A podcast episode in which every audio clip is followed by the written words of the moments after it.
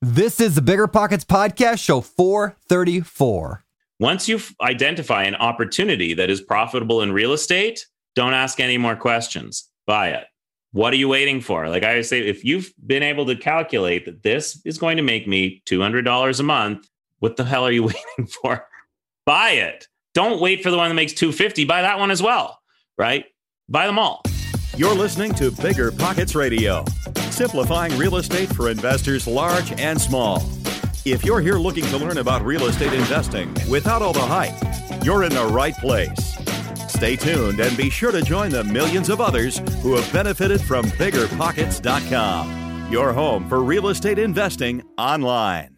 What's going on, everyone? It's Brandon Turner, host of the Bigger Pockets podcast, here with another phenomenal episode with a real estate hero of mine. I use that word very seldom in my life, but I'm not kidding. This our guest today, Scott McGillivray. I hope I'm not butchering the last name too bad. We joked about that on the show about trying to pronounce that. He was a guy that really got me into real estate heavily back in like 07, 08, 09 uh, with a television show he had called Income Property. He was on for like 12 seasons. We talk about that a little bit today. But uh, I'm pumped about that. David Greene, welcome to the show. I didn't forget about you. I just couldn't stop gushing about Scott. How you doing, man? I'm good. Hey, I wouldn't blame you for gushing. We just got done recording him and it was that was terrific. Whether yeah. you're just starting off trying to figure out how do I get over the initial hurdles where I'm stuck or you you got a little momentum and you're trying to figure out how do I get to the next step yeah. Or you're one of those people that's already done it and you listen to the podcast because you like remembering stuff and you still want to be pushed a little bit. I think that this one has something for everyone at every level. 100% agreed. Yeah, I, I, wrote down a couple notes as we went through it, like to make sure I bring up his how he got to 25 units by 25 years old. Amazing. So if you're young, listen to that. The what we call the Scotty Mac method mm-hmm. or the mm-hmm. method for getting your offer accepted. Totally a cool way to get your offers, increase the chance that your offer gets accepted. Very cool strategy. He goes and talks about the economy later. And I know that some people are like, well, that sounds boring. Listen, like his understanding of where the US economy and the world economy is headed over the next few years could completely transform your business. Like, I'm not even, I'm not kidding here. Like, this could like change your business forever. So listen for that. Uh, plus a whole lot more. Plus is just the theme of growth and what I call the stack. We didn't talk about the the terminology of the stack today, but what he's teaching today throughout his entire journey is this concept that I have referred to on the show before as the stack. Listen for that. Just life changing stuff. You're gonna love it. But before we get to that, let's get to today's quick tip. Today's quick tip is brought to you by David Greene. David, what you got? All right, real quick tip for you. Get around some other investors that are in the same boat you are. Okay.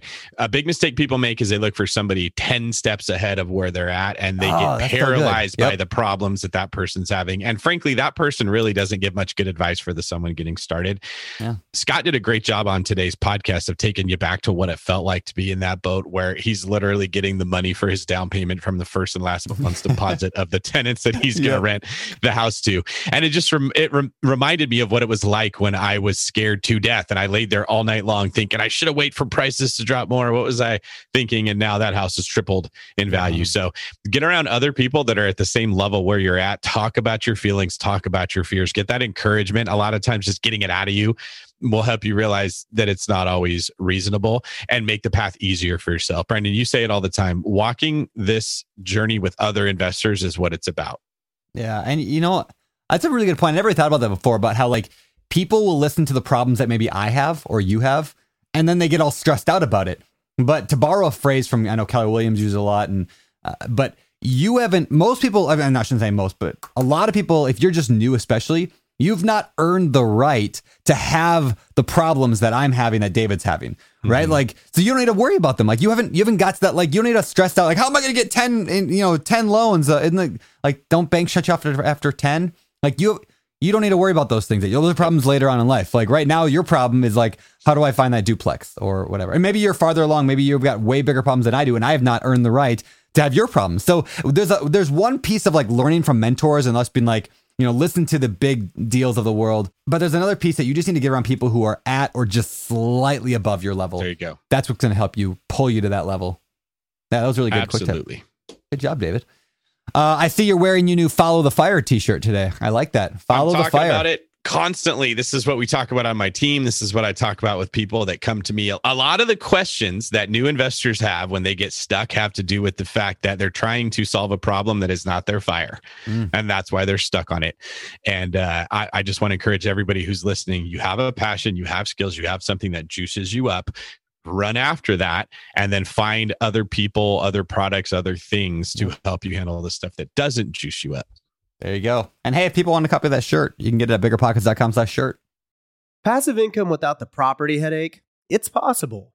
There's a way to invest passively in real estate and get monthly income without any tenants, maintenance, or property management. The Wealthy have been doing this for years, and if you're an accredited or high net worth investor, you too can collect cash flow without the headaches that come from owning rentals. How? By investing in a private real estate fund with PPR Capital Management. PPR's co founder, Dave Van Horn, wrote the book on real estate note investing for BP. But he's not just investing in notes. Dave and his team also have an extensive background in commercial real estate. And with PPR Capital Management, they're strategically investing in both notes and commercial real estate nationwide. With over half a billion dollars in assets under management, PPR has provided individuals with a steady source of truly passive income since 2007 without ever missing a payment. Check them out at investwithppr.com. Again, if you're looking to get monthly passive income from an experienced team with a strong track record, go to investwithppr.com today. Whenever I used to travel, I would get that creeping feeling that I lock my back door. How do I know my property is going to be safe while I'm away? But not anymore, thanks to SimpliSafe Home Security. I'm about to go on a three week trip to Copenhagen, but am I tripping about my trip? Nope. With award winning security and peace of mind from SimpliSafe, I don't need to worry. SimpliSafe is a super amazing alarm system that I actually installed in my house myself personally in less than 30 minutes. And there's so much peace of mind knowing that there's something in place to protect my homes, my goods, and my John Mayer shrine. SimpliSafe systems have high tech sensors that detect break ins, fires, and floods, indoor and outdoor cameras to keep watch night and day, 24 7 professional monitoring at less than $1 a day. Plus, SimpliSafe professional monitoring agents can even help stop crime in real time by speaking to intruders through the wireless indoor camera. Hey, hey, bud, get out of here. It's like that, but it's a lot better, I imagine. And if you buy the system and you don't love it, you can get a full refund with SimpliSafe's 60-day money-back guarantee. SimpliSafe has given me and many of our listeners real peace of mind, and I want you to have it too. Right now, get 20% off of any new SimpliSafe system with Fast Protect monitoring at simplisafe.com/pockets. There's no safe like SimpliSafe. If you're in the landlord game, then you know the importance of solid tenant screening. That's where RentRedi steps in. Now, RentRedi's got an important new feature proof of income verification. And get this with Plaid certified reports, you'll see everything from income summaries to total earnings by month. Say goodbye to those gut check moments and hello to confidence in renting with RentRedi. Rent Ready is included in your pro membership at Bigger Pockets. If you're not a pro, they're offering a six month plan for $1. You can't beat that. I actually don't even know how they make money doing that, but it's above my pay grade, pal. Visit rentredi.com. That's R E N T R E D I.com and use the code BP Investor. That's BP, like bigger pockets, investor, like me, to get six months of RentRedi for $1, which is crazy. Now it is time to get in today's show with Scott McGillivray. He told me it was like delivery. Scott McGillivray. I'm going to butcher it every time. Anyway, like I said, this guy was a huge impact on my life. I'm excited to introduce you to him today. He delivers an amazing, amazing interview. You're going to love it. All right, Scott, welcome to the Bigger Pockets podcast. I'm not going to say your last name because I will screw it up. So we're just going to say Scott. How you doing? I'm good. How are you, Brandon? Man, I am fantastic. This has been a long time coming. I got to say, back 2000 and I don't know what it was, whenever I started the Bigger Pockets podcast with Josh back in the day, first week we said, who is our dream guests for the Bigger Pockets podcast? Who do we really want to have on this show? And I'm pretty sure you were either in the top one or top two or three of guests we wanted to have. And we almost, we kind of almost did it once, and then there was a tech problem. And so now here we are eight years later, and we finally nailed it down. I'm, I'm pumped. Eight years later, bro, and here we are. Well, listen, I'm uh, I'm flattered that I was on your list, and, and I'm I'm sorry that didn't work. I actually remember yeah. Because uh, it was the first podcast I was asked to be interviewed on. And that's funny. I was in New York and my publicist was trying to get us connected. And I had like, I was lined up for a whole media thing. And uh, I remember we were having tech issues. And then we are like, oh, we'll have to reschedule. Reschedule. It. And, and it took us 12 years. Pretty much. so, a little bit of background. So, my wife and I used to watch, I mean, you know this, but we used to watch Income Property, which you were the host of for, wait, like, wasn't it like 10 seasons you were on that show? Like, we did we did 12 seasons, almost 200 episodes of income property. Yeah. Yeah, you were you were like house hacking before house hacking was a thing. You were talking about and teaching house hacking like like that was like the inspiration for so much of what we have built at Bigger Pockets. You were like the foundation builder here of like this is what it just works. Like the idea of like turning Maybe I'll ask you, what was the show about? Let me let me make the show about you, not me explaining about you. What was the show about? Why was income property so awesome? Well, I mean, well, thanks, but uh, you know, I got actually I've been I've been in real estate investing for 21 years, and I got started pretty early. But um, then a friend of mine who worked in television asked me to help on a show to do some construction, and I was sort of in the background helping building a kitchen. And then they're like, "Oh, you were you were great on camera. Can you do a few more?" So I kind of did this part time construction in the background of these TV shows while I was building my real estate portfolio in my 20s. And that's a, at that point, you know, someone at the network eventually approached me on set and said, Listen, we've been watching these episodes. You do a great job. We think there might be an opportunity for you to do your own construction show. And, and they started asking me what I do. And I said, Well, to be honest, I mean, I have my contractor's license. I like construction, but I'm I'm more of the real estate investor guy, to be honest. Like I invest in real estate. That's what I do.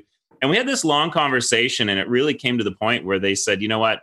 It's just too far. I think they said too left of center. They're like, it's just too far from what we do on this network. If it was painting or design, or it was, you know, construction and building, maybe, but real estate investing, it might be just too far outside the box. But I was able to somehow convince them that, you know, there's this huge untapped audience of people who want to be real estate investors, not just, you know, real estate's not just about construction and just about design. It's a massive financial opportunity and investment for people. And I wanted to tackle that side of the of the spectrum.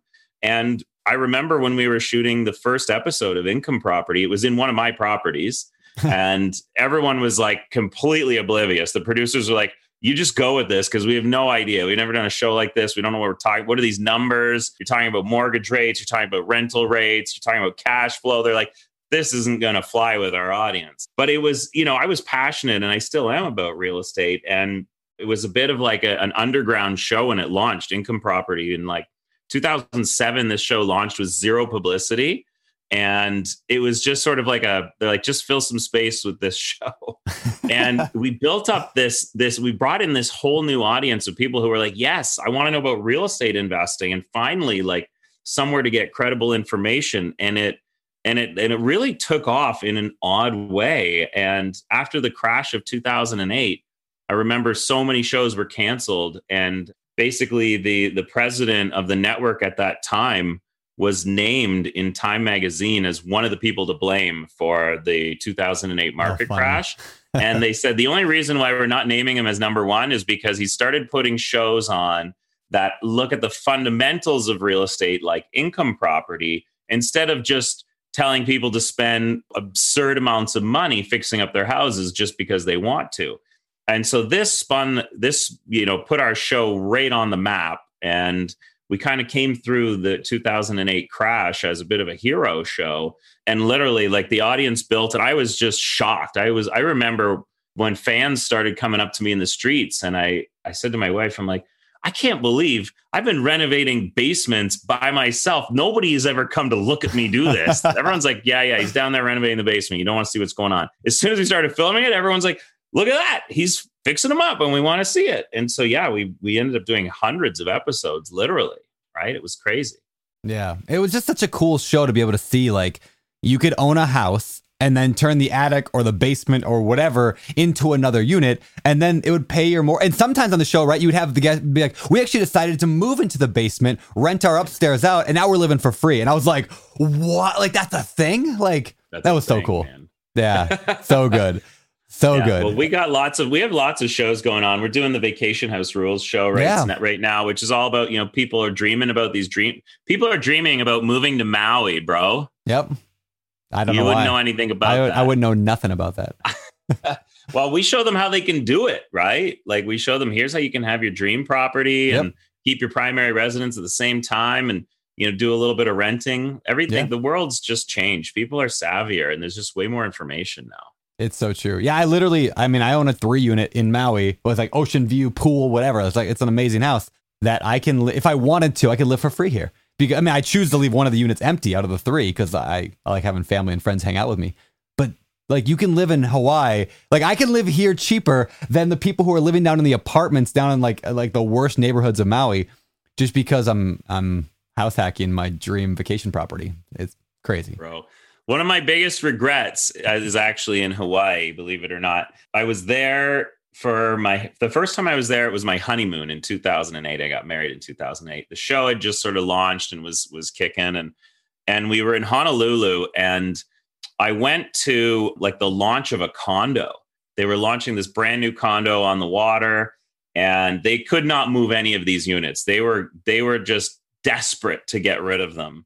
I went to the bank there and I was able to get approved for a mortgage in Hawaii there at the bank. And I went in and I secured 11 condos. I had 11 condos under contract for about 150 grand a piece.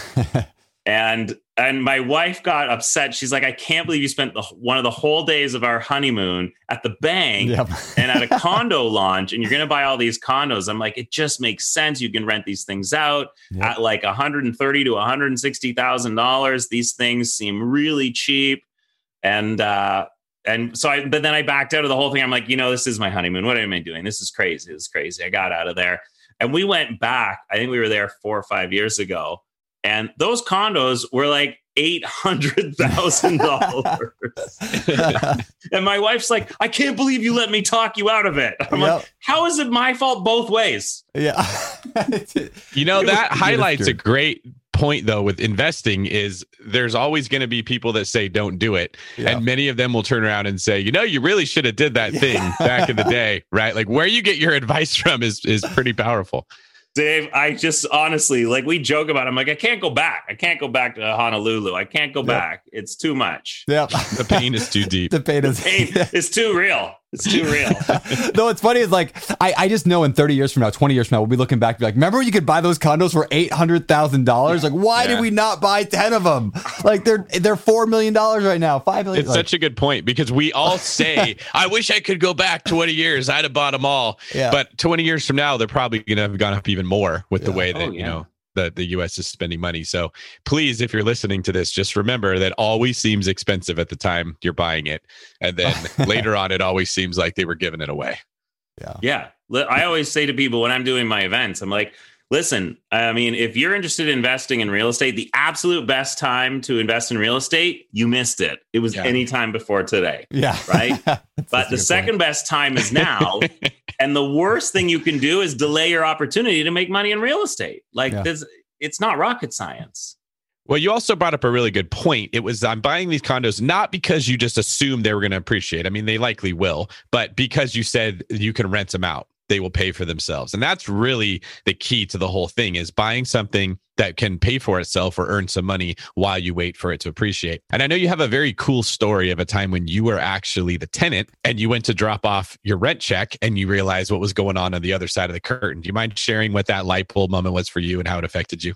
Uh, the fact that you know that story tells me you've been to one of my events because I don't often tell that story. But yeah, no, that that was my light bulb moment. Um, you know, I was 19, 20 years old. I was away at school, and my friends and I were, you know, living further and further away from campus with more and more people to be able to afford something. And I had the worst landlord that that year was just the worst landlord. He was brutal he literally showed up and was like whoever there was all these groups that wanted to rent it we were all standing up front he goes the first group that has uh, cash for first and last month's rent gets the house and we were like desperate so we gave him the cash and then he wrote down on a piece of paper uh, you know the bank and an account number and his name and he basically said make sure that on the first of every month you put the money in this account or i'm going to evict you guys and we were like you don't want checks? He goes, no. He goes, you take it to my bank and put it in my bank account. Literally what this guy did. And we never saw him again, right? Like this Wow. guy was super lazy. But, you know, I was pretty diligent about this. Every, first of every month, I collected the checks from my friends. I'm like, I'm going to run down to the bank, put it in our landlord's account. And I went down to the bank and I deposit. I'm like, I'm here to make a deposit. Gave the girl, I'm like, this is the account, da da da da da da. And she's like, Would you like a receipt? I'm like, Yeah, I would love a receipt. And she's like, Would you like me to print a, a statement of the account? I'm like, Yes, please. But I, you know, I guess she was a little naive and she thought it was my bank account. And she printed me off a statement that kind of had like the last 30 transactions or so. And I remember looking at it and I was like, okay, I just put $2,000 in this account. That's what I need proof of my deposit. And then I noticed on there a, a MTG mortgage payment.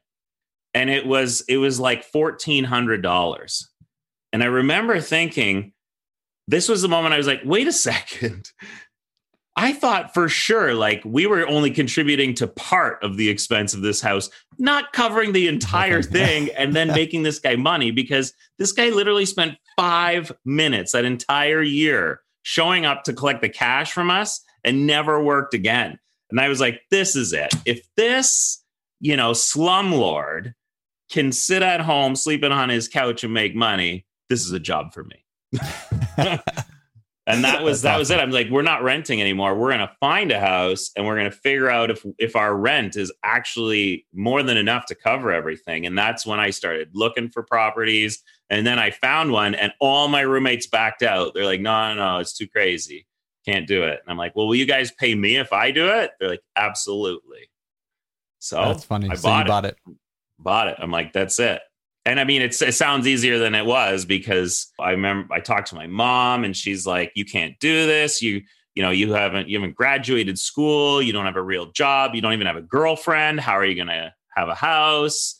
Like, you know, and so I could, and I had no money. I talked to my brother. He's like, my wife will never let me help you. So mm-hmm. I used my student loan that year. I was like, okay, if I close right after I get my student loan, and it's my primary residence. You could put 5% down as a primary residence at the time.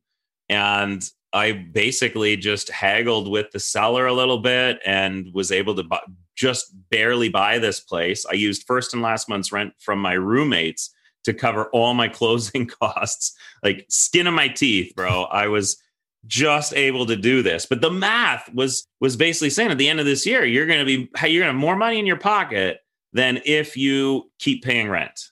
So I did it. That's so good. Hey, why do you think your friends? Like this is a bigger question, but I'll pose it with your friends as the as the example.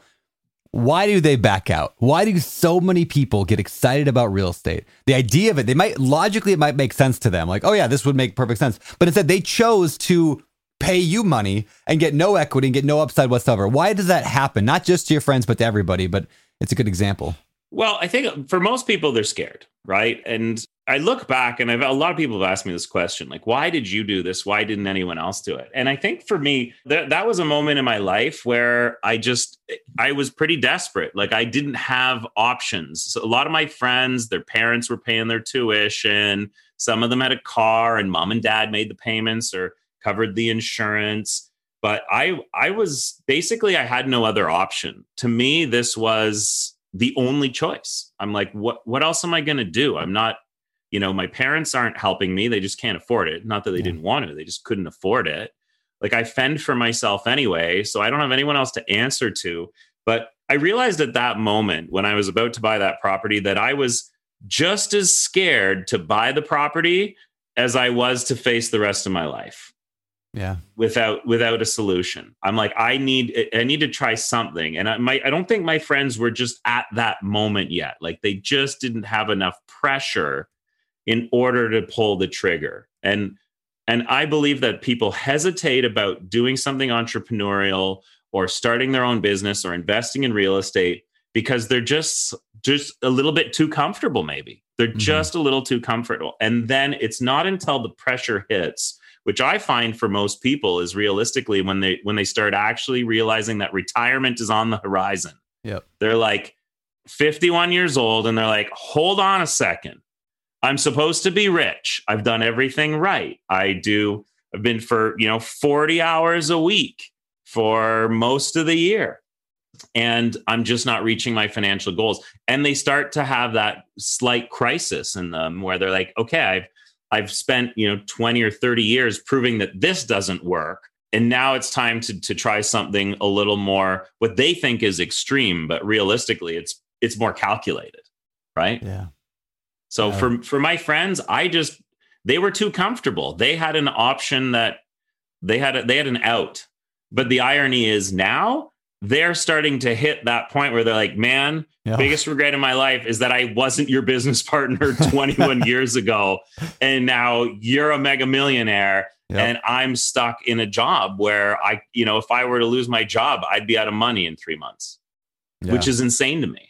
Yeah, it's I find it super interesting this idea that there's like these two sides of our brain. There's a logical side, which people get the logic of real estate, which is like the math might make sense, but then it's the the bigger piece of it is like the emotion side of it. And there's a book by Chip and Dan Heath called Switch, which talks about the rider and the elephant. The rider is the logical part. The elephant's like the thing that actually controls our actions in life. And our logic can try to dictate where the elephant goes, but the elephant, the emotional part of us, the fear and the, and all that, like that's really what drives so much of our life. So if you want to get anywhere amazing in life, you have to get both aligned up together. And uh, and this is why I think shows like income property and like all your stuff you've done since then, like are so important. I would say media changes mindset. If you want your spouse on board, you want to get there. Like you can try to talk to them all day long logically why this makes sense, but until you get their elephant on board, it's it's not going to happen. So like the more you can get the media to change your mindset, like the, the shows you watch, the the podcasts you consume, the books that you read, that's what changes the elephant makes it go, oh yeah, of course I'm going to do this. It just makes perfect sense. So I, I'm curious what came next for you. Like, I mean, now you now you got the you got the elephant and the rider. You're like real estate makes sense. You've taken action. You're excited about it. How did you then build your portfolio? What did that first phase of uh, your life, your investing life, look like? It was, you know, it was pretty low key, all things considered. I mean, I got that first property, and the first thing I re- I recognized was pride of ownership. That's something that was new to me. Like as a renter, when you're, you know, when you're off to college or university, when you leave home for the first time and you rent a place, and I fundamentally believe that you should do that. Like when you go to school, like live in residence, like party with your friends, get that out of your system before you make a commitment. But once I did buy the property, all of a sudden, you know, I think one of the things I tell people is I remember the first thing happened after I bought the property and I went to the mall, which is where I got my mortgage, by the way. Nice. at the mall. I remember I went to the mall and I went to go see my mortgage mortgage broker and just make sure everything was cool. And as I was walking through the mall, I was like, holy smokes, there are three furniture stores here. When did those get here? Like I had never noticed a furniture store yep. in my life. And then I saw three of them in the mall that day. And I walked in, I'm like, yeah, maybe, maybe we need to buy like a real couch, not one from the Salvation Army. You know, like I started started getting a little bit like excited about my property. And then I started to fix up the basement. I'm like, this could be its own apartment down here. Maybe I could use a little more privacy and be nice if I had my own bathroom. I mean, it is my house it took me a year or so to slowly renovate it, being able to afford literally a dozen two by fours at a time yep. and doing most of the work myself. And I'd say over that first year, I, it was really about confirming that I had made a good decision. I was still really nervous. And you know, every month I'm like, okay, this worked again. Like all the checks went in the, the account and the mortgage got paid. It's when my mortgage came up for renewal. Now, at the time, this was the year 2000, basically, like a year after I bought it, was the year 2000. And you could do short a lot of short term mortgages. This was a one year mortgage and it was up weird. for renewal. And I went in to talk to my broker about renewing it. And I remember how excited I was. I said, this was such a great decision. It worked out. The math was great. I'm so happy. I said, I just wish I had more properties because not only do my four buddies want to re rent this place, everyone now knows that I own it and everybody's asking me if anybody leaves, can I have a room? And I have a list of like 20 people that would rent rooms from me if I had them. So I wish I had four or five more properties. And that's when the broker basically said, well, instead of just renewing, why don't we refinance? I was like, what the hell's what's this refinance you speak of?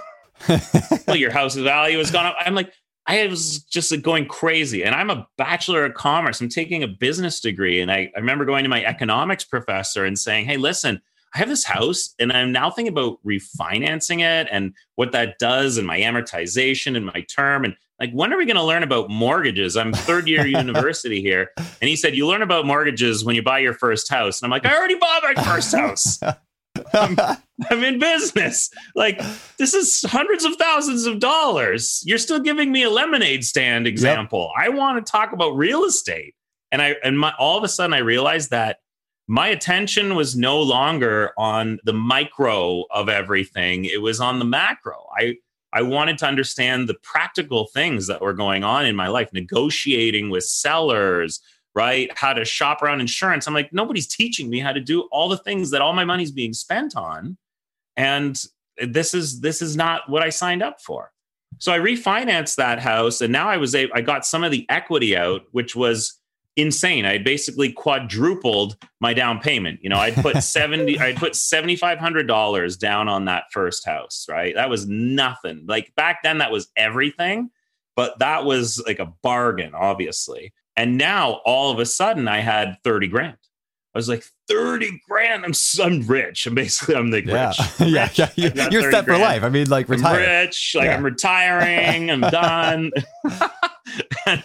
But you know, I still had to service that debt. I, I mean, I wasn't completely oblivious to the fact this was borrowed money against the property that I still owned. So I used that to buy two more properties. And that's when I realized that I had found this system and no one had really taught it to me. It was just, you know, really being desperate and meticulous about every dollar and being petrified of understanding, you know, if I was going to lose money or make money. And I just kept cracking all these nuts. I'm like, wow, I've got cash flow coming in. Like, I'm covering all my expenses. And then at the end of the day, I'm making a few hundred dollars. And my renters are paying down the principal balance on my mortgage. That's something I didn't even really think about. But I was like, wow, my mortgage went down. And now I've got equity that I can pull out of this. I was, I'm like, holy smokes, there's even more nuggets in here than I could have imagined. And that's when I started doing, you know, what I consider flip to yourself. A lot of people call it the BRRRR method, right? BRRRR, yeah. You know, I had bought it, I had renovated the basement a little bit, it gone up in value, I refinanced, I repeated the process. But then I, I really kind of hit the gas after three properties. You hit a lot of roadblocks, but I think my sort of what I call my 10, I was talking to Grant Cardone two weeks ago. I did a podcast with him. And I said, I, I remember my first 10x moment. It's when I went from three properties to 11 properties in a day. you know, it took me a couple of years to get to three properties. Yep. And then in one day, I bought eight more houses Wow. because I went to my mortgage broker and he said, dude, the rules are changing and getting financed is hard all of a sudden. Now they they want bigger down payments. And I'm like, oh my God, I've got this house I want to close on. You got to help me. And he's like, okay. He's like, I'm shopping it around. He's like, he's like, I don't think I'm going to be able to get you more than one more loan with with all these lenders. They're all saying like this, just one more, just one more. And I'm like, he showed me all the lenders. I'm like, oh my gosh. I'm like, you tried all of them? He's like, these ones won't even give you a loan. And these eight lenders would only give you one loan. I'm like, so I can get eight loans one time? and he's like, well, theoretically, he's like, you'd have to basically close on all the properties on the same day so that they don't show up on your credit report. I'm like, you've given me my instructions. I, I went out and I bought, I basically lined up and went out and put offers on until I had eight accepted offers, all with the same closing date. And I bought eight properties because the rules were changing. And I'm like, this has to be my life. I have to be a real estate investor and I need to load up right now. And that was that was it. And a- after I was able to close on those properties, the irony is within six months, all the lenders were very, very favorably looking at lending me more money because now I had this this uh, I used to have this Excel spreadsheet that would have all my cash flow, all my equity, all my mortgage numbers, everything that was going on, and all of a sudden, you know, in positive cash flow alone at the end of that year, I was banking, you know, close to two hundred thousand dollars. And when you're making two hundred thousand dollars in in income, and you have equity building into your properties, all of a sudden the lenders are like, "Oh no, no, no, we want to give you more loans." I'm like, "Where were you when I needed them?" Yep. so here's what's interesting. I I love about this story, that this picture that it paints, is that it took you a number of years and, and a lot of work and effort to get those first few deals, the one, two, and three, right? I like to to relate it to uh, getting a train up and going, right? Like a train moves very slowly in the beginning, and a lot of people give up during that phase. Uh, but in reality, what you're doing during that time, you might not be. You're not. Nobody's getting rich off their first two properties or three properties, most likely, No. right? They might. Yeah, it's it's the knowledge and experience and, and networking and connections and confidence and all that that builds that gets you to the eight that you buy. And then the eight gets you to the next phase which gets you to the apartment or the 50 houses or the you know whatever it is you buy next. Uh, and each kind of builds upon itself. Did you see that in your own life as well Definitely. And and when I'm teaching people the same way when you guys are teaching people, it's exciting to get people fired up about the opportunity, but you have to balance that with the reality of how much suck there is in those first few years. Yeah. Like I remember 21, 22 long weekends in the summer everybody's going to the lake and partying and i'm like i can't i have tenants moving in on monday and i'm not finished drywalling like I remember spending seven days a week, 10, 12 hour days, like racing around like a madman to try to get it set up. So when you're in the weeds at the beginning, there's a lot of suck. There's like, yeah. why am I doing this? Why am I doing this? So you have to be patient and you have to continue to look at what's the five year outcome of my efforts because like i said those first few years it's exciting everybody loves buying properties but then it sucks when you're trying to fix them all up and you're going over budget and you got you know bogus tenants over here. There's a million things that happen as you're learning. And it's hard to promote that to people. I'm always like you're going to hate me for the first 18 months and yep. then in 5 years from now you're going to come back and hug me and love me and thank me. So just be prepared for that part you know that that was really really hard. Like you said getting that train moving took more energy than i knew i had. Yeah. and and uh, I, I don't forget it I always try to kind of sit down and say, okay, when I'm training people, all these people are excited because they see the results. They see the wealth, they see the TV shows, they see like the lifestyle, and they're like, that's what I want. And it's not instant gratification, right? This is real estate is get rich slow. That's mm-hmm. that's the thing. There's no such thing as get rich quick. It's hard work quick, get rich slow the difference being there's not a lot of things that are going to get you rich these days, and a job certainly isn't one of them. So you might as well put your hard work into something that's going to get you to those results. And I think by the time I got those eight properties, I was in way over my head at that point. It took me a year and a half to optimize them. I called it the optimization phase. And that's when you're renovating it, making it worth its most money, and getting it rented out for a premium. That's the optimization phase, which is really critical. A lot of people yeah. skip this. They buy one and they close on it and they're already looking for the next one. I'm like, you have not finished optimizing. Yeah. Right. You've yeah. got to get it max performance. So I got those eight to max performance. I'm like, okay, I can now refinance them and get equity out. I've got tenants that love the place and are paying a premium. And then I needed a plan. I actually didn't come up with a plan until I had the, all those properties. I'm like, where am I going with this? Like, this has just been an experiment. So, my first goal was to have 25 properties by the age of 25, which I did. And that That's was cool. huge for me because, again, this was another moment where I'm like, am I crazy? 25 properties? Like, I don't even know anyone with 25 properties. At one point, my parents had a cottage for a few years, and I was like, two properties, that's gangster, right? So, for me to think of 25 properties, I'm like, that's like that's a goal that's hard enough that it's gonna make me bust my butt, but it's you know I've got 11, so it's just like doubling it in a bit, and I've got three years, two and a half years to do it, and I figured it out. That's cool. I figured it out, and I started buying multiplexes. All of a sudden, multi units became the flavor for me. It was no more single family. It was all had to be two, three, or four units for me, just because the cash flow was was high enough that it could support my goal of getting enough financing to get the next one and the next one and the next one.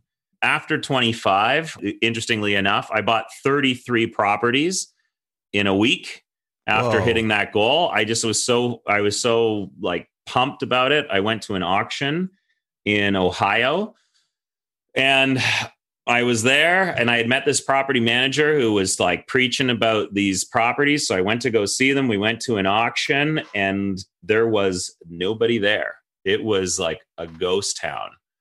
And uh, they were trying to sell all these properties, and I ended up negotiating with the with the auction house and the and the bank that had all these REOs, and I bought all thirty three in one wow. shot.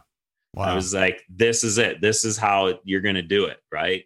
You know 25 26 years old at that point and and after that i was really willing to try just about anything. I started doing a lot of wholesaling and flipping because a lot of people, gurus, told me I should do it. Yeah. That was a bit of a mistake, to be honest. I should have just stuck with the buy and hold. A lot of the properties that I flipped in like 2008, 2009, they've doubled in value Yeah. at this point. So I should have just kept them. But yeah, it's uh, that was you know those the first 10 years of investing was was a roller coaster right? To go from zero to to one was the hardest. From one to three was maybe half as hard. And then buying eight was not even as hard as buying the first one. And then buying 33 was easier than the first Yep. 25 you know? Like it was it gets just exponentially simpler as you go along. You have more financing opportunities. You've got more confidence. You're running the numbers like this. You become what i call a professional buyer. There's a lot of a lot of people in real estate have no idea how to buy real estate. They think Yep. you just go you make an offer and that's it. Meanwhile i'm like have you tried putting in a double offer right? Have you tried putting in backup offers you know when a house sells when when i'm going to see a house and they're like oh well i'm sorry we've accepted an offer i'm like great. I hope it falls apart because i'm going to give you a backup offer right? I'm like not to be rude but would you if that deal fell apart would you be interested in this? And they're like well maybe if it fell apart. I'm like well then let's sign it as a backup offer. It automatically is accepted if your other offer falls apart. I've i've gotten tons of properties like that. That's cool. so just becoming a bit of a, a ninja in the space and trying to figure out all these moves. And, and then people are like, How'd you get that house? I thought it was sold. I'm like, It was sold. Yep. Like, how did you know a deal fell apart? I'm like, I put an offer in before the deal fell apart just in case it would. Right. Just stuff that people didn't even know you're allowed to do. Half of the agents I work with are like, Are you allowed to do this? I'm like, watch me. Watch me. Right. Let's put in a double offer. That's one of my favorite is when you Yeah, put what do in you a mean double offer? on a property. What do So you mean? have you done a double offer? I, I don't know. what- I don't know what the. I don't know. Tell me what it is, and I'll tell you if I've done it. I don't know the It's term. uh, one of my favorite things. I did this a few years ago. There was a property that was listed for over a hundred days. It was getting pretty old, and the I spoke to the listing agent, and the listing agent was like, "No, you know, it's been they're very specific, and they're we're they only want this type of offer." Blah blah blah blah blah. So I went home and I have all the documents, and I started to fill out an offer, and I was like, "Gosh, they want no conditions." And all these you know they want to be able to take certain fixtures and they're very picky. So i'm like fine. I'm like here's everything that the agent told me they want. And then i reduced the price by like 20% i was like you know here's here's everything you want and here's the price i want basically. And then i wrote the offer that i wanted and i gave them asking price. So and i took both offers to the agent and i said i have two offers. And they're like well, who's the other one from? I'm like, they're both from me. And they're like, I don't understand. I said, well, you should tell your client that they're in uh, a bidding war now, which is the most exciting thing ever for them. Congratulations, right? it's a bidding war. I've got two offers coming in at the same time. One is everything you want, it's just 20% less than your asking price. And the other one has a few little terms and conditions that I tend to like and that I need to make it work for me. And it's your asking price. Yep. Guess Dude. what? They took my offer. yeah. so I love it's it. It's crazy. And these are people who couldn't make a decision. She's like, offers of command, they haven't made a decision. I'm like, maybe they just need some pressure. Maybe Yeah. they just need a decision where it's not yes or no, but Yep. yes, yes or no, right? Yeah. Increase my odds a little bit. I've been I, I teach this stuff on webinars occasionally. I do this webinar where I teach about like my seven sneaky tricks for getting your offer accepted, and it's exactly one of them. I like that term. Though. I never had a phrase for it. We're gonna call it. We're calling it the double offer from now on. Because can yeah, call when it Scott's Scott's, Scott's- double offer. the Scott's double offer TM. We'll put a little TM on it. It'll be great. Scotty Mac method. That's what we're gonna call it. Scotty Mac method. Yeah, no, dude, it's so good because when you offer people two options, I always say this. I say Starbucks, you go to Starbucks and they got the tall, the grande, and the venti, right? They do that largely so you don't remember 7-Eleven has the same cup of coffee for 79 cents. When you give people multiple options, they choose between the available options, not between external options. And so it's exactly what you're doing. I we, we this is gonna sound excessive, and I don't recommend this, but we literally put together an offer uh, for a mobile home park recently, and we gave them 31 offers 31 options. Now, now it sounds ridiculous. It wasn't to the seller, to the broker, but we basically laid out 31 different things to this broker of like, Yes. this is what we want to do. And they helped us take those 31 down to, I think it was, we ended up with seven that we actually gave to the seller. And it was a huge complex deal. But like, that's like, we do that because we're like, we, we want to find the way. And again, that's excessive. And there was a very specific reason why that deal worked that way. But I love that. I love the, the Scotty Mac method. It's great. The Scotty, the Scotty Mick method. I like it. Mac- But, the Mick, uh, the Mick you know, it's not. It's not Great. like these things are. These things are pulled out of you know nowhere either. Like obviously, with the amount of real estate investing you've done and I've done, it's it's strategic. There's a Yeah. there's rationale behind all this. I don't know if I told you this last time, but you would love a book about behavioral economics. Have you read a book? Any books about behavioral economics? I doubt it. yeah. Dude, this is critical. I mean, anyone who's an entrepreneur, and especially if you're in real estate, I tell people you need to read a book about behavioral economics, which, which really helps you understand why people are motivated and what drives people to make decisions. There's a great book by Robert Cialdini that you should read. He's genius when it comes to behavioral economics. I think it's called Principles of Persuasion, but it changed the way I have a book by him right here. It's uh, Persuasion. Is that the one or is that persuasion. different? Is it? Persuasion is, That's- Okay, go ahead. I think. Oh no, no. Here's what you want. He's got a couple of them, right? I have not read this. It's just sitting on my shelf. This is the one you want. oh, yeah, influence. Yes. Influence. It's the one before that one. Yes. Yes. This is I like love the that we sequel. just pulled them both out of our stack. I have that one as well. I haven't read it yet. Yeah, same. That's funny. Yeah, the one you're holding right there, influence. That that was. Yeah, I did read that, and it was phenomenal. In fact, I use a lot of those things in my life. Oh, Like, oh, All so about behavioral economics. Yeah, Yeah, so sorry. good. Influence. Influence. Yep. It's so, So good. good. And after reading that book, I actually changed the way I do my presentations and the way I explain things to people. I was able to strategize a lot of the things that I had found through trial and error, right? Even things like, you know, in 2000 and let's say somewhere around 2005, uh, a lot of my rental properties were student rental property. And one of the big challenges of student rental properties is when you turn them over, it's it's a mess. Like there's just there's garbage and leftover furniture and nobody returns their keys. But I started giving gifts to my tenants when they moved in. And I started Oh, yeah. doing that because I had asked some tenants to allow me to come in and show the property. I had really asked a lot of them. And then I was like, oh, you know, I feel bad. I got to get them something. I got them a gift. And then they didn't take the gift. It was a bottle of wine. They had already moved out. So I was like, I'll give it to my next tenants. So I left it there. I'm like, and I just wrote a note, welcome to your new home. And it was amazing how much less work those tenants were Yeah. when I started off the relationship using reciprocity, which is one of Cialdini's, you know, persuasion tex- techniques. And there's there's nothing, you know, sneaky about it. It's it's really just being a good person and having some form of demonstration for it. So now when any tenant moves into one of my properties, I give them a gift when they move in. I'm telling you that it for the 30 or 40 bucks you spend on a gift, it saves you thousands of dollars in property managers coming to fix things. They, if they have a broken light bulb, they just change it. They're like, you know what, my landlord's awesome. I'm just going to change the light bulb. Yep. And when they have a problem, they don't want to bother you because they're like, my landlord's a nice person. They gave me a gift when I moved in. And when they leave, honest to goodness, half of them leave a gift when they leave. It's crazy. I, I'm just That's like funny. blown away by this simple little thing. And this is one tiny tip. Throw this in your sneaky, you know, Yeah, your there you little sneaky pile sneaky over there. You're going to have Now 12 sneaky ideas by the time we're done. But you add all these things together, like you said, and it starts to make a huge difference to your bottom line. That's really good. We had a seller recently, real quick. I'll throw this story. We had a seller. Uh, we didn't get the deal. I will say that. So it didn't work this time, but I still love this story. Is in talking with them, they're a motivated seller. They kept talking about how much they love shrimp burgers at this one restaurant that was like four hours from their house. They never go there. Uh, and so we went and we found somebody to go there and get a physical gift certificate for it was like $250 gift certificate for shrimp burgers at this restaurant. And we gave it to him with our offer. Again, it didn't work that time, but like, we're at, at- yeah at our, at our real estate uh, company like we do that kind of stuff all the time just little things that just make people go like i really like them like what a nice what a nice people What It's, nice it's amazing how many people are are persuaded through you know emotion and Yeah. things like that. You know, so genius. good. I love all of it.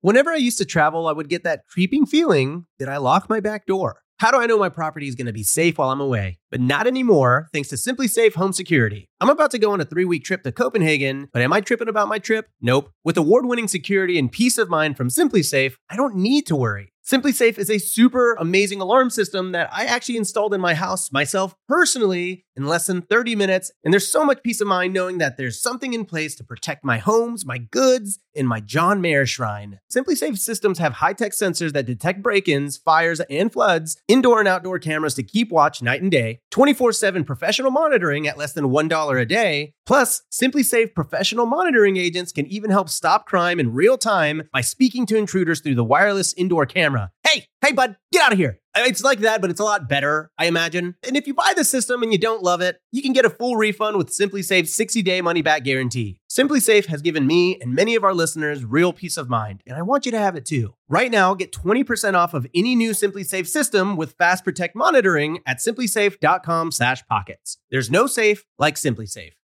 Listeners, I'm telling you right now, it's not every day you find a game changer like RentRedi. They're not stopping with just tenant screening, they've rolled out proof of income verification. Let RentRedi handle the heavy lifting with automatic checks on financial stability and earnings. Plus, with Plaid certified reports, you'll have all the info you need right at your fingertips. RentRedi is included in your pro membership at Bigger Pockets. And if you're not a pro, they're offering the six month plan for just $1. How great of a deal is that? That's one eighth of a Chipotle. That's pretty good. Visit rentredi.com. That's R E N T R E D I.com and use the code BP Investor. That's BP, like bigger pockets, investor to get six months of RentRedi for $1.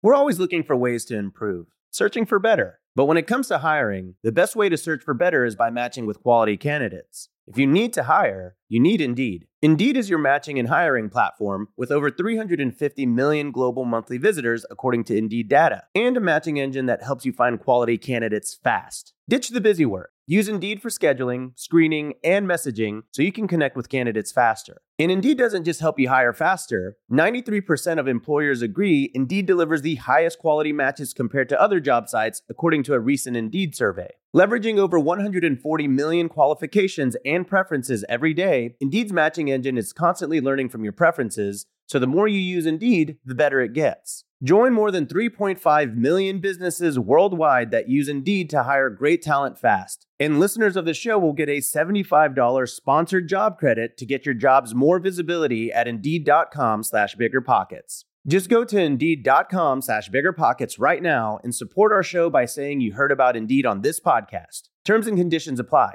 Indeed.com slash BiggerPockets. Need to hire? You need Indeed. So you've you did awesome. I mean, you've used lots of strategies to scale this portfolio over time. You learned very quickly. Can I ask what are you doing now? What type of projects are you taking on, and how are you growing your portfolio? Sure. Well, you know, the last eight months have been very interesting, not necessarily in a terrible way for real estate. For the world, yes. And I was recently telling somebody this is the third time I've seen a fairly major disruption in in the world. You know, the first time with the tech bubble that burst in 1999 2000 i was just buying my first property but even that worried me and i don't know why it was just in the news all the time they're like oh the tech bubble burst. I'm like is this going to affect real estate? Which it did not. My real estate did and performed perfectly fine. And then in 2008 you know here i am with almost 100 properties probably at that point and all of a sudden the worst real estate crash in uh, modern history. And I really worried about that too. I was like, oh my goodness, what am I to do? The real estate market is going to be disaster. But, you know, if you, when I focused on the fundamentals, which are, are my tenants actually going anywhere? No. Am I still getting positive cash flow? Yes um, I started to realize that the people who were losing money were the speculators, right? The real estate speculators are the one who buy something that they think is going to go up in value, and then they have no plan for in between. It could be pre-construction, it could be vacant land, it could be anything, right? Land bankers, all these, all these people like I'll buy 10 pre-construction houses, and as soon as they're built, I'll sell them and make money. That's called gambling, right? Yep. That's not an actual, that's not an actual strategy that you can control. so for me, I wasn't doing a lot of that. I was mostly doing buy and hold rentals. And so when the market crashed, I held. I sold nothing. In 2008, 2009, I sold zero properties, therefore lost zero dollars.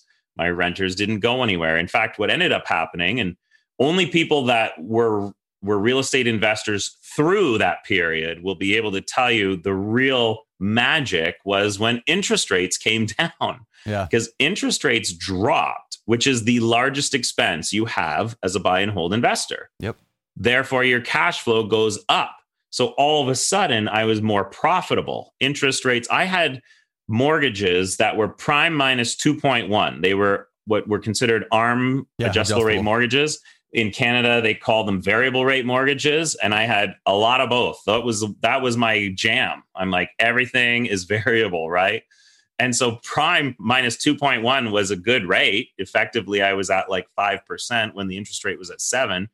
But then prime went all the way to 2 and I was locked in at prime minus 2.1. This is what nobody talks about is that I was in negative interest rate territory. Wow. This people say it's not possible. It happened. Now I'll tell you what happens is you stop at zero. There's in the They fine don't print, they don't actually pay you to have a mortgage yet.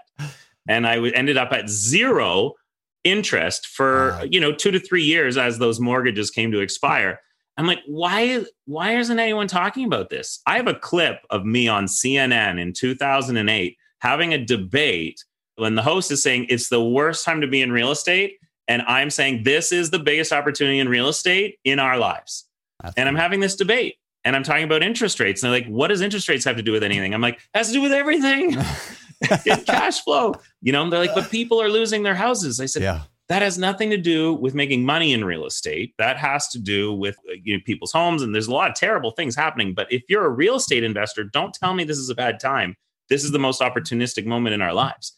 And I use that clip at my events because that was the last time that there was a huge disruption. And now we are here. We're here. Yeah. There's been a pandemic, tr- tremendous amount of disruption. And this time it's global. Like there is no country that has escaped this disruption, which is unreal, unprecedented, right? And so six months ago, I start I changed my live events to virtual events, started running virtual events. Our first one, we had about 7,000 people register. Ooh. And the first thing I said was pay attention because there's going to be, again, a massive surge in real estate post pandemic as all of this stimulus and all of this money printing hits the markets. It's going to be crazy. And, and you're going to look back on your life and say, what did I do about it during that pandemic? Right? It goes to that saying, never let a tragedy go to waste. The whole world is in a tragedy. Do not waste this opportunity to recognize that this disruption is going to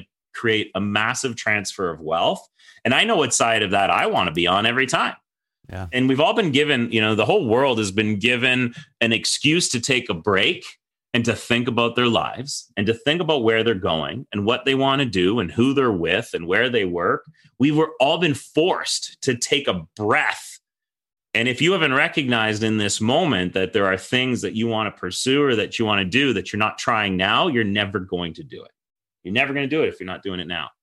So that's what this this has taught me. What's happening right now? I'm doubling down. That's what I'm doing. I'm I'm buying more properties in the last 6 months than almost in the last 6 years. And you're on, you're doing kind of a unique niche now. You know, when I was on your show recently, we talked about that a little bit. I want to dive into that a little bit here. So, what are you buying and why? Because it's it's something we have not actually ever talked about here on the uh, Bigger Pockets podcast.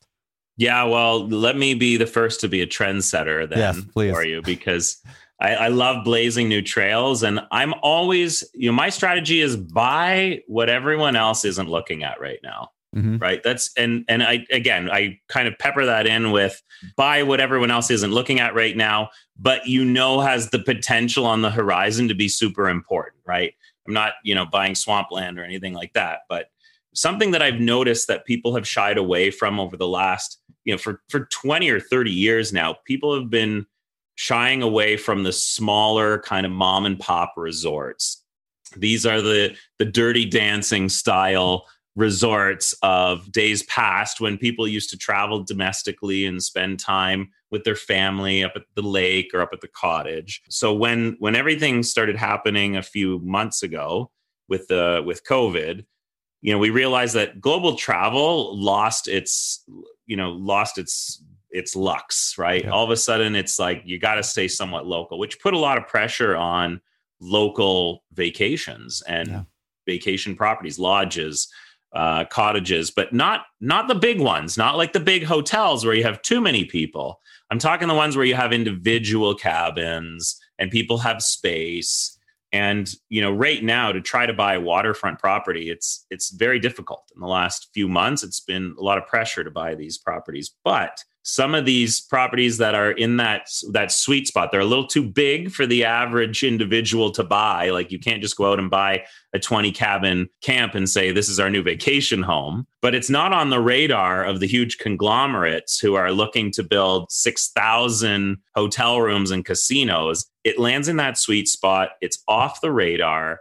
And if you break it down price per square foot or price per cabin or price per bedroom the way we do as investors the the, the discounts are phenomenal so Yeah. i've bought two camps i call them camps one is a fishing resort. It's got 12 cabins. Half of the six of them are right on the water. And then there's a main sort of lodge on the water. And then the other ones are all set back behind. But you're talking, you know, several hundred feet of waterfront. If you were to buy the cottage next door, let's say, let's say it was just on its own lot, you'd be paying hundreds of thousands of dollars just for that one.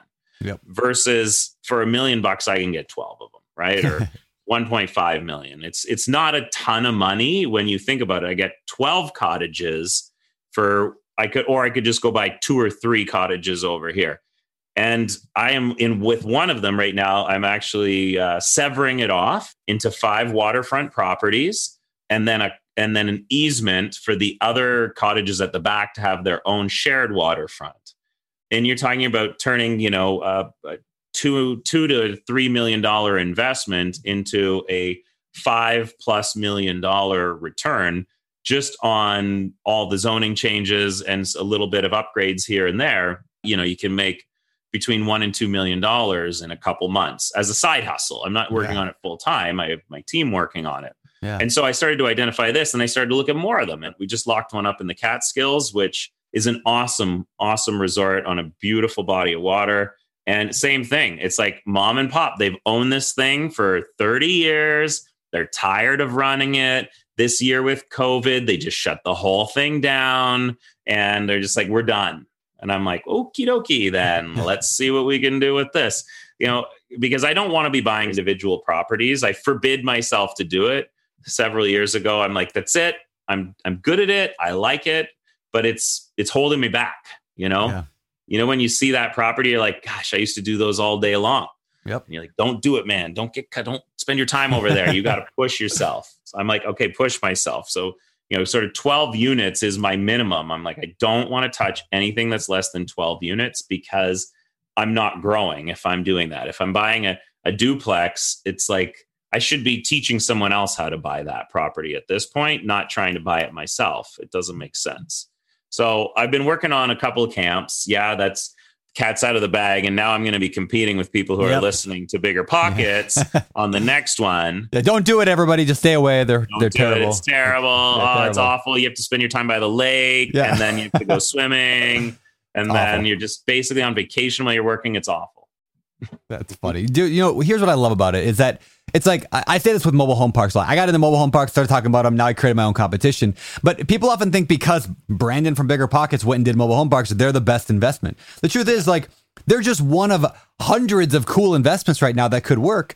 And I just picked one, and you picked one as well. And David Greene here is picking one. Like we're just we're picking these like niche things because the things that maybe we got started with aren't as easy, or maybe there's just a lot of competition there. So I, I it's cliche, but the riches are in the niches right now, and I think that's The uh niches are in yeah. the niches. I like that. And Yeah. you and you know what? The other thing is to be clear, and I know you know this, but it's the fundamentals don't change. I'm Yep. still running a cash flow analysis. I'm still running a cash flow analysis, even though the types of properties are changing. And to be honest, I think next year I'm going to be looking at commercial space. I feel like commercial space is going to be uh, this new opportunity, right? Where there's just too much vacancy. Once the Yeah. pressure hits that market, I'm going to look at doing conversions of commercial into residential. Some of the most, you know, some of the best pieces of real estate are right now dedicated to commercial, which if you converted to residential could be a huge opportunity, especially in the cities. Uh, totally agreed.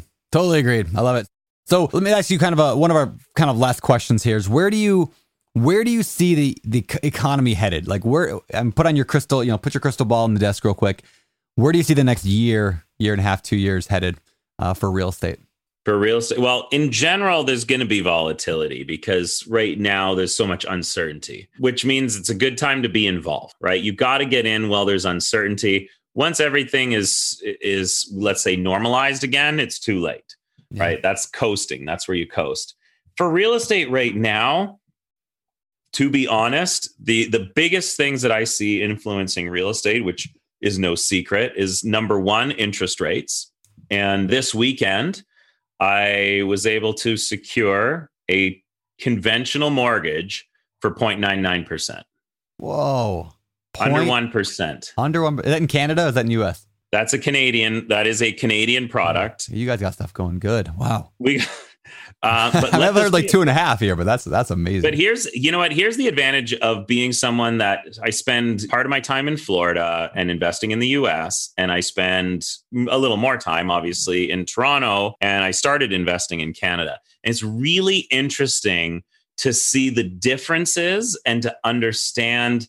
Sometimes things happen in the U.S. first, and I get like the inside scoop. I'm like, oh, here's what's happening in the US. Let me try, let me be the first to try that in Canada. And then Canada will come out with something. I'm like, ooh, this is interesting. I can see like Canada is Canada's a little more like Europe, let's put it that way. And America is a lot like America. so that's the only that's way true. to look at it. Yeah. Like, you know, like Canada is halfway between America and Europe. We're like somewhere in between those two. So so some things are happening in Canada right now that with a uh, with a democratic government coming in in the United States, it's going to look a little bit more like Canada for the next four to eight years. To be honest, when you yep. guys have what we would call a conservative government or Republican government, it starts to look a little foreign to us. We don't really like we get it, but we're just kind of like, uh, let's just see what happens. Yep. So um, interestingly enough, you're probably going to see Biden taking more of a dare I say, a Canadian or European global style of, of approach to the country. So you're going to see things that have been happening in Canada for the last few years starting to show up in the United States, like lower interest rates. So to me, I think the reality is North America is going to see sub 1% interest rates wow. in the next few years. Now, this wow. you may already know this, but like in Denmark, you can get a mortgage for negative 1.5%. Wow. Yeah, and like that's like that's, crazy.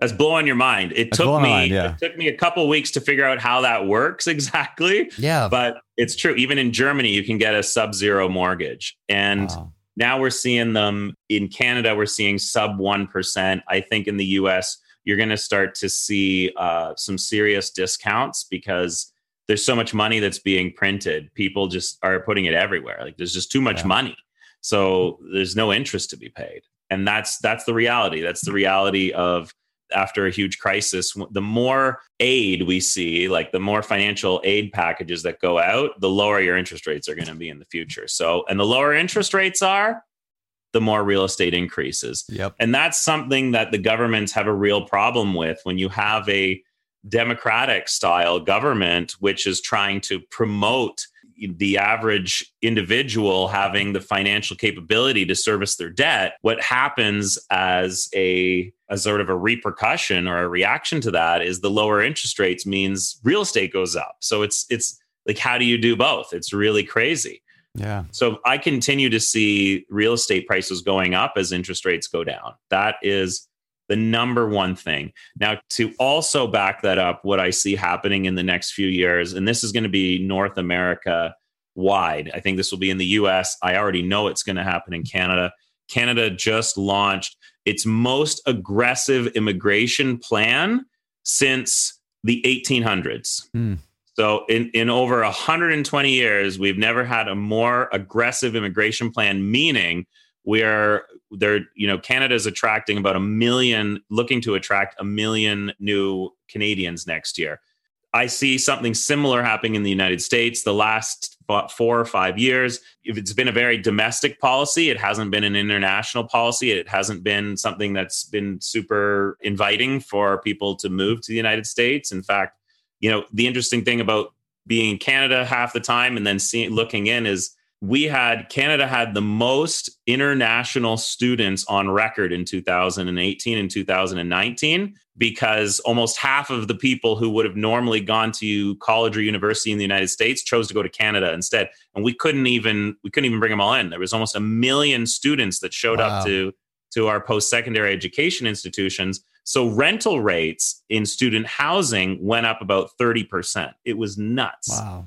now you're going to see the opposite of that. You're going to see a more inviting global, uh, more more more inviting to the global market in the U.S. And I think what we're going to see is this: the lower interest rates, which is going to drive up housing prices. You're going to see more immigration into the United States, which is going to push up housing prices. And you're going to see international students returning to the U.S. market without the fear of being, you know, deported or held up at the airport or not being able to go see their family. So you kind of add those three things together, and there's a tremendous amount of pressure. And it's not just a straight trajectory going up. You and I both know that. The next few months, if not the next year and a half, it's going to be a bumpy ride to get there. But that's the most interesting time to get in. You want to get in during the bumpy part so that when it does start to coast, you're already in and not trying to chase it that would be my sort of three to five year horizon. Anything after that, anyone who tries to tell you what's going to happen after that is a liar. Yeah. because you never know what's going to happen. Nobody knows. No one knows what's going to happen in the next election. Nobody yeah, knew there was a pandemic coming. Nobody knows. Those are the things that are going to have the largest impact. It's the unknowns. It's just if everything stays calm and follows, you know, the current path we're on, this is what could happen. We all know, you and I uh, all know that real estate will go up and down all the way up. So, you know, as long as you've got a five to six year trajectory with your investing strategy, you're you're pretty bulletproof. That's awesome, man. That was so good. Like, just like your understanding of the global movements of people and and money i think was phenomenal. I'm gonna actually when we do our introduction at the beginning of the show i'm gonna call out that point and tell people they should go listen to this for sure because that was really really good. But we got to get you out of here i know we got to close up shop here in a minute. So i want to shift over to our last segment of our show. It's called our famous four. This is the famous four. It's part of the show where we ask the same four questions every week to every guest. Question number one of the famous four do you have a current favorite real estate or like a uh, like a lifetime favorite real estate specifically related book? Any book for real estate investors that you recommend? Oh boy. Well, I you know, the mo the one that comes to mind, Rich Dad Poor Dad, everybody's okay. read that one. Sure. I think that's the one that triggers a lot of people to get started in real estate investing. I would just I would go with that one. I, that book has inspired more people than anyone else than any other book that I can think of. And if you're if you haven't read it yet, start there. Awesome. All right. I know we discussed a couple, but what is your favorite business book? My favorite business book, you know what book I like is The E Myth. I don't know if you've yeah, read The E Myth. I have. I love that book. That was very helpful for me about 10 years ago. It changed the way that I kind of spent my time and what I decided to work on. Also, The Strength Finder. Yep. I'm going to give you two. I like the Strength Finder. Simple, quick read, and it helps explain who you work well with. It's something that for years at our office, we used to make all new employees read it, and then they would put up their strengths and see who who they align the most with in the company, and then they would go out for lunch with that person on their first day on the job. Hmm. Yeah, that's cool. That's yeah. smart. Love it. All right. What about some of your hobbies? Some of my hobbies. Well, TV shows. I like I like making TV shows. Yeah. Well, you weren't know, you voted as, like? Weren't you in some magazine for like sexiest man? Like, weren't you in something? Sexiest you, man you alive. What? That's what I thought. 2017, 16, right. maybe. There you go. Yeah, that's not a hobby, by the way. Being good looking is a is a hobby, uh, a hobby that I'm not very good at, but you know, working at it. Anyway, I would say, you know, I mean, I love swimming. I'm always, you know, spending time in anything in the water. I love. I wish I got out surfing more like yourself. I'm not quite that dedicated, but anything to do with the water, I'm a huge fan. And as a dad, I just love spending time with my kids. So that's pretty much being a dad is my favorite hobby. Nice. All right. Well, my last question of the day is what do you think separates successful real estate investors from all those who give up or they fail or they just never get started? No, ugly. Ugly people can't do this. That's I agree. 100%. But thanks for joining us today. um, I think starting is the thing that stops the most is that stops most people. You know, being able to get that first deal done.